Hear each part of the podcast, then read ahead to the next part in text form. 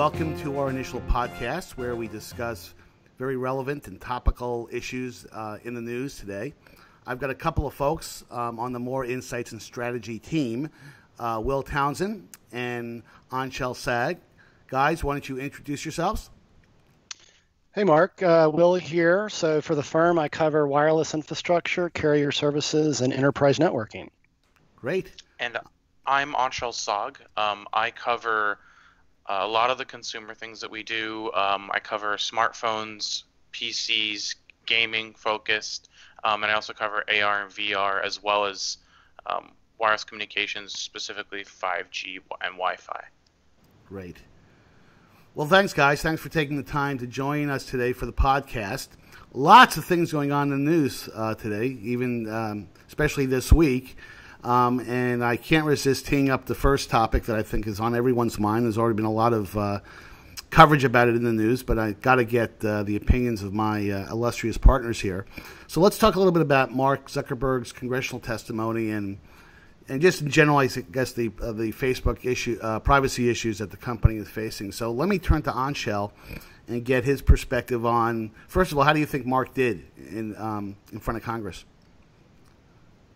So I think he actually did pretty well, and I think part of the reason why he did pretty well is because um, I feel like the congress the congressional um, members were not necessarily well prepared.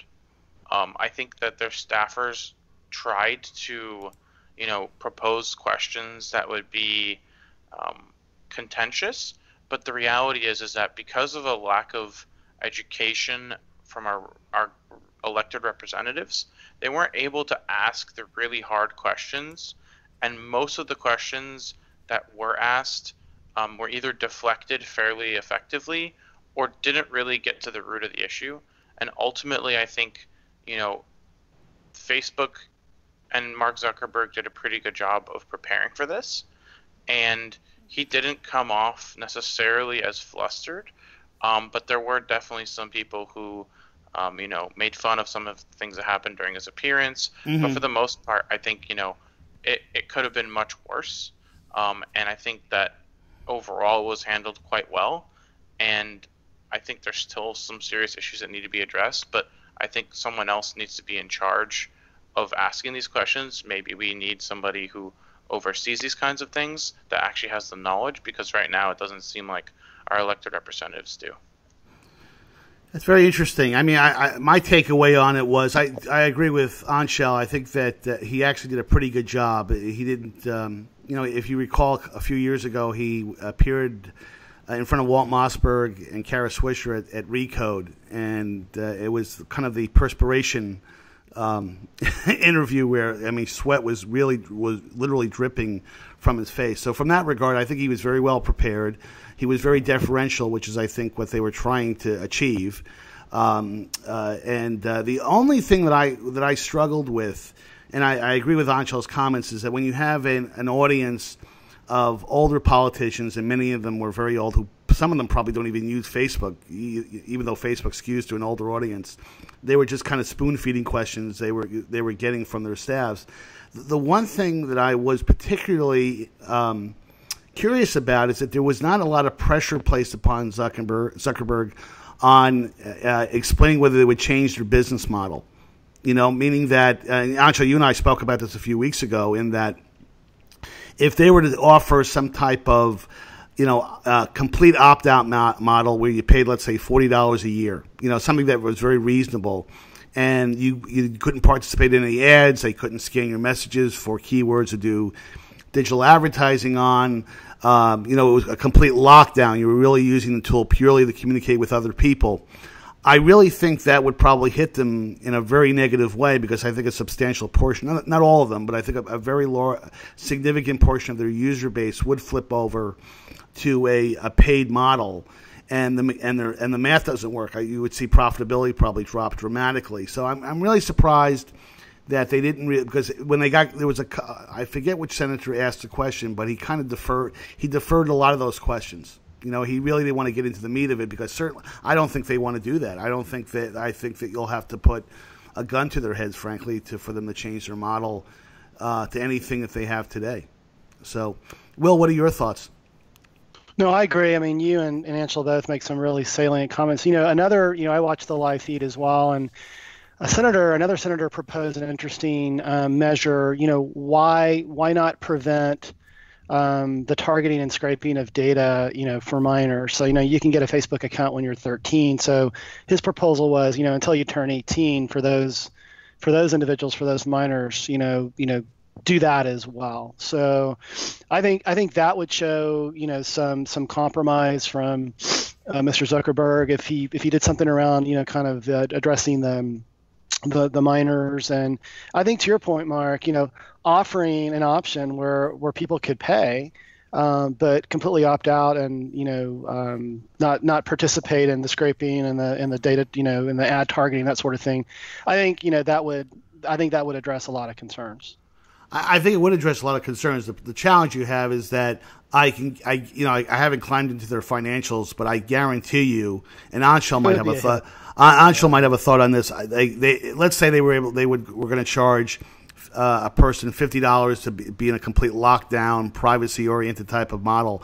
I guarantee you that if you're an active user on Facebook, meaning that you access it, you know, multiple times during the day, which many many users do, they make a lot more than fifty dollars per person you know, per Facebook user, sure. and it, it, would be hard for them to make up that revenue. I mean, Anshel, what are your thoughts from that, from the business model angle? I don't think their ARPU is, you know, fifty dollars per user, because um, they do have billions of users. Um, but I, I would say that um, I think the biggest threats to their business model are limiting themselves in terms of overall population. Um, so not having you know people under the age of 18 that's that's a problem right because those are future users you want you want young users so that you have growth um, which is why you know things like instagram were so popular are still are so popular is because the youth are on it um, and the other thing is, is data scraping and data gathering is core to their business and any limitation in that of that is going to be a limitation of their business's profitability. And I think ultimately this could have all been prevented if Facebook had been um, more protective of their data that they gather and basically making it harder for companies to actually use the data that Facebook gathers. So instead of Facebook giving them the information, they give them the data, which I think is a mistake. Mm-hmm. Um, and that's why I think you have companies like Google who are extremely protective of their data. And this isn't an issue for Google because they protect all their data. They give you access to the information, but you don't get to touch the data. And that's the difference. And I think Facebook made that mistake. Mm-hmm. Now they're paying for it. Yeah, that's an interesting observation. An interesting observation. And, you know, and as I, you know, mentioned to both of you before, you know, the area of, of, of, coverage that I have, and it's a segment I think that's very, very interesting, um, is that what you're starting to see on the market today are these brand new smart home security solutions.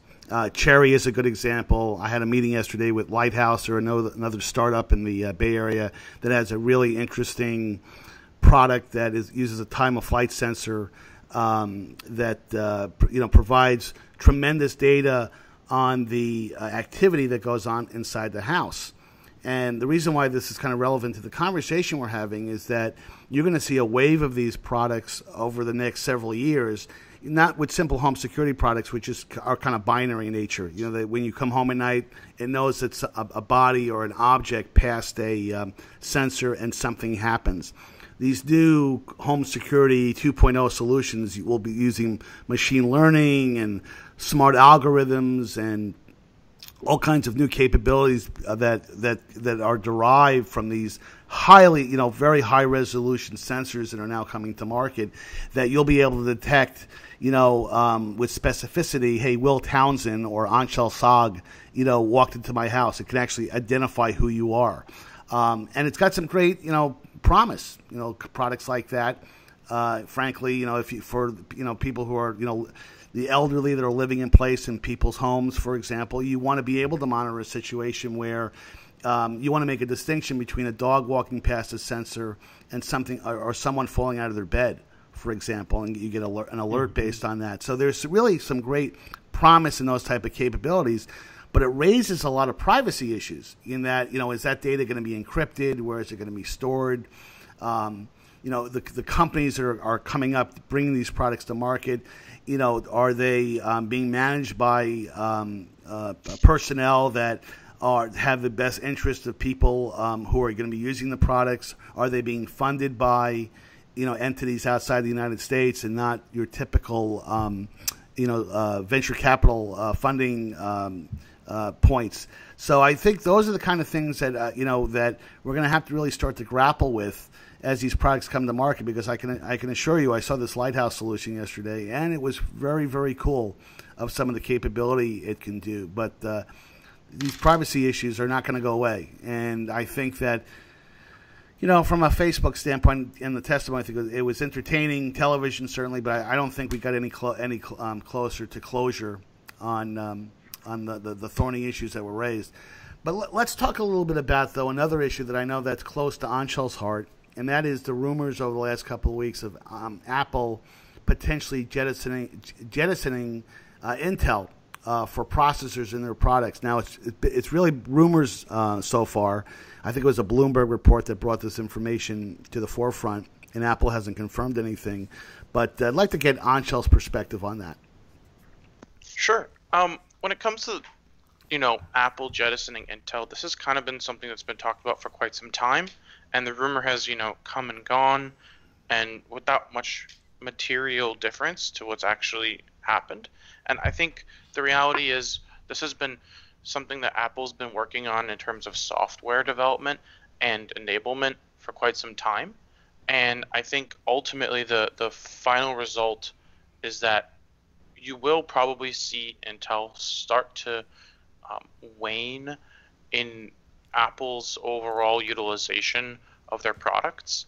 Um, but I think you're only going to see this happen in a, at least in the short term or initially, you're only going to see it in the lower power products. So mm-hmm. I don't mm-hmm. think you're going to see like a MacBook Pro right. switching away from Intel, but I think you're going to see the MacBook Air and the MacBook because uh, you know I've I've talked to some people who have been running benchmarks and you know some of the software that they make you know they test on both ipad and they test on macbook and mm-hmm. they're like yeah it runs faster on the newest ipad than it does on my macbook so right. you know there's there's definitely a you know the, the the if you look at the apple soc you can definitely expect to see low power ultra portable notebooks mm-hmm. probably transition to apple relatively soon it just comes down to the software at this point.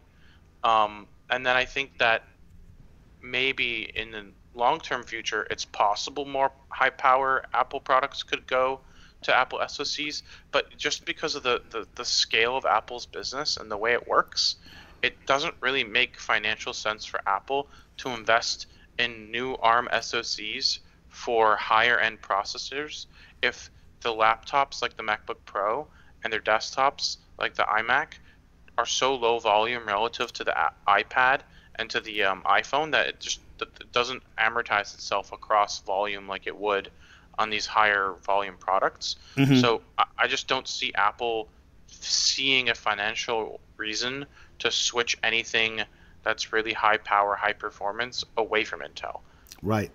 Well, you know what's interesting is that uh, Anshel, you're you're right about one thing is that the the, the, the pure revenue impact to Intel, you know, under your scenario is, is really probably not that substantial. It, it, it's a prestige hit probably in the media, you know, that will probably um, over exaggerate the, the, the revenue loss that even Intel might appreciate if something like this were to happen.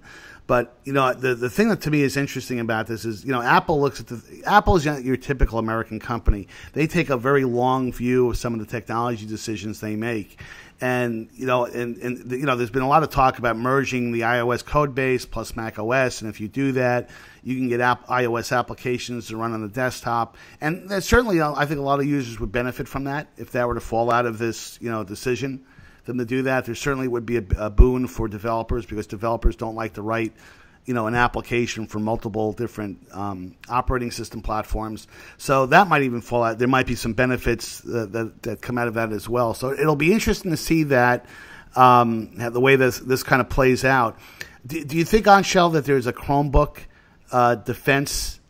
Uh, component tied to this. Maybe the reason why Intel, uh, Apple wants to do this is that they as kind of a defense mechanism against you know the growing sophistication and the growing um, capabilities of Chromebook based um, notebooks. What, what, are your thoughts connected to that element of the discussion? I think, from what I can see here, from what I've seen in the market, when Apple announced their um, what's it called when they announced their iPad for education, mm-hmm. it seemed like everybody's response was a Chromebook. So I'm not sure Apple needs a response to the Chromebook. Maybe that education iPad was their response to the Chromebook. Right. Um, I'm not entirely sure, but I don't see them building a laptop that's low cost. Mm-hmm. Uh, because once again, you know, it's a lot easier to build a low cost tablet and say, okay, you know, we sell this SoC 100 million times a year. We can do this build this SoC relatively cheaply. But if they built a separate product out for education, it's going to be harder unless they have volume. Um, so I think you know that's why you see them using this iPad as their education solution, maybe their their their Chromebook answer, because it's you know utilizing their most efficient um, supply chain. Mm. Interesting. That's very very interesting. So let's uh, shift gears to um, a topic that I know is near and dear to Will's area, and that is 5G, which he obviously covers uh, very ex- uh, extensively uh, for Moor Insights and Strategy. Um, and I know he wants to talk. You, you, probably have, you have some very very interesting comments on what's happening in Europe related to 5G. But let's just get, get an overview of your thoughts and just some 5G in general and how things are going. Will. Well, you know, so I recently uh, published an article on Forbes, and you know, Anshel and I typically tag team on a lot of this as well as uh, our areas of focus um, are, are shared at times. But you know, Mobile World Congress, um, all of the, we talk, start with the U.S., all of the U.S. carriers announced very, very bold plans, you know, around 5G. Surprisingly, you know, Sprint's been a laggard. They've suffered from, um, you know, network inconsistency from a quality of service perspective. But since Marcelo uh, has been on board, you know, the company has really turned things around. And what's interesting, um, they will actually be, you know, leveraging a massive MIMO technology. They will be first to market. They'll be lighting up three uh, major metropolitan areas uh, later this month into uh, the month of May, and that'll be followed in the fall by three more. And so, um, you know, very very aggressive. You know, timelines there. Certainly AT and T and um, you know T-Mobile and Verizon are also uh, announcing plans and, and deployment and that sort of thing. But you know, I, I find it's interesting that uh, Sprint appears to have you know a slight lead. That might be in part to their sole focus on mobile 5G, whereas the other carriers are are, are deploying a, a mix of both fixed and mobile, and fixed really for the application of that last mile to the home for content delivery. Mm-hmm. Now, now, and so related to the the, the Europe piece uh, and the slow rollout dimension, do you think that could change, or do you think that just a fait accompli is that Europe is going to be behind other parts of the world uh, in terms of the way that it gets rolled out? Well, you know, one of the challenges in Europe is that they're still figuring out spectrum, and the auctions are still occurring. And if you know, if you recall, um, the FCC had a huge auction last year. T-Mobile really, you know, swooped in and took a lot of spectrum. Um, Sprint's got a, you know, already a pretty great position with a wide band of, of spectrum. So Europe is still figuring that one out. Um, the operators over there have also been resident. You know, so they're sort of taking a wait and see approach. Mm-hmm. Um, I believe they're a little more conservative. They're, they're, they they want the use cases to prove out the monetization. And as a result, you know, you're seeing very aggressive, you know, deployments in, in the U.S. You're seeing that in China as well, um, in other parts of Asia. But you know, it's interesting that uh, a Qualcomm executive last week sort of came to the defense of the of, of the European region uh, and you know that that's for obvious reasons because Qualcomm and you know Anshel can can address this because he's he he uh, covers Qualcomm quite quite extensively. But you know they're they have a vested interest obviously because they're providing the silicon and and you know the radios and those solutions that are that are behind 5G as well. But I did find it interesting that that you know the lead you know for Qualcomm Europe kind of came to the defense of Europe and said, you know they're that they're very bullish on on the market, and I think that was an attempt to try to pull along, you know, Orange and, and Deutsche Telekom and Vodafone along. Hmm. Hmm. Well, well, here's a topic that I know that Anshel, you have quite a few opinions about. Uh, Will, I'm sure you have some thoughts on this as well. And you know, over the last couple of weeks, there's been some very high-profile accidents uh, regarding self-driving uh, cars.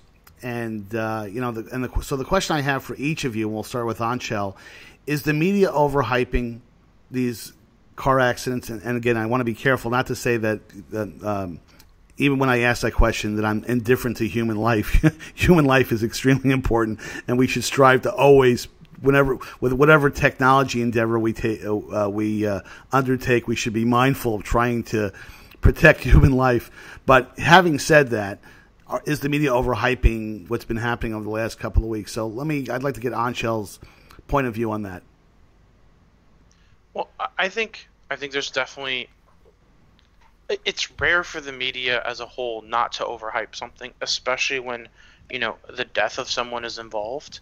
Um, no, you know the reality is is that deaths are always an unfortunate reality of the world, and um, we should always do everything we can to prevent them at all costs. And that's why I think that you know we should actually um, look back and make sure that we're not overreacting to these crashes because you know tens of thousands of people die every year in car crashes. And I, I strongly believe that you know self-driving cars are going to help bring that number near zero. And i think the more autonomy we have in cars is only going to make them more safe. And i think you know we talked about this earlier um, offline but you know i think a good illusion is is flying. You know, flying is extremely safe because it's mostly autonomous. Mm-hmm. And I think that as we bring more autonomy to vehicles with even more intelligence and more intercommunication between them, like with cellular V2X, um, I think you're going to see some really amazing things happen, and people are going to it's going to start saving lives. And right, I think it'll be very very drastic, and I think it'll be very easy to measure. And uh, you know, I, I just hope we get there sooner rather than later. Right. Will, your thoughts?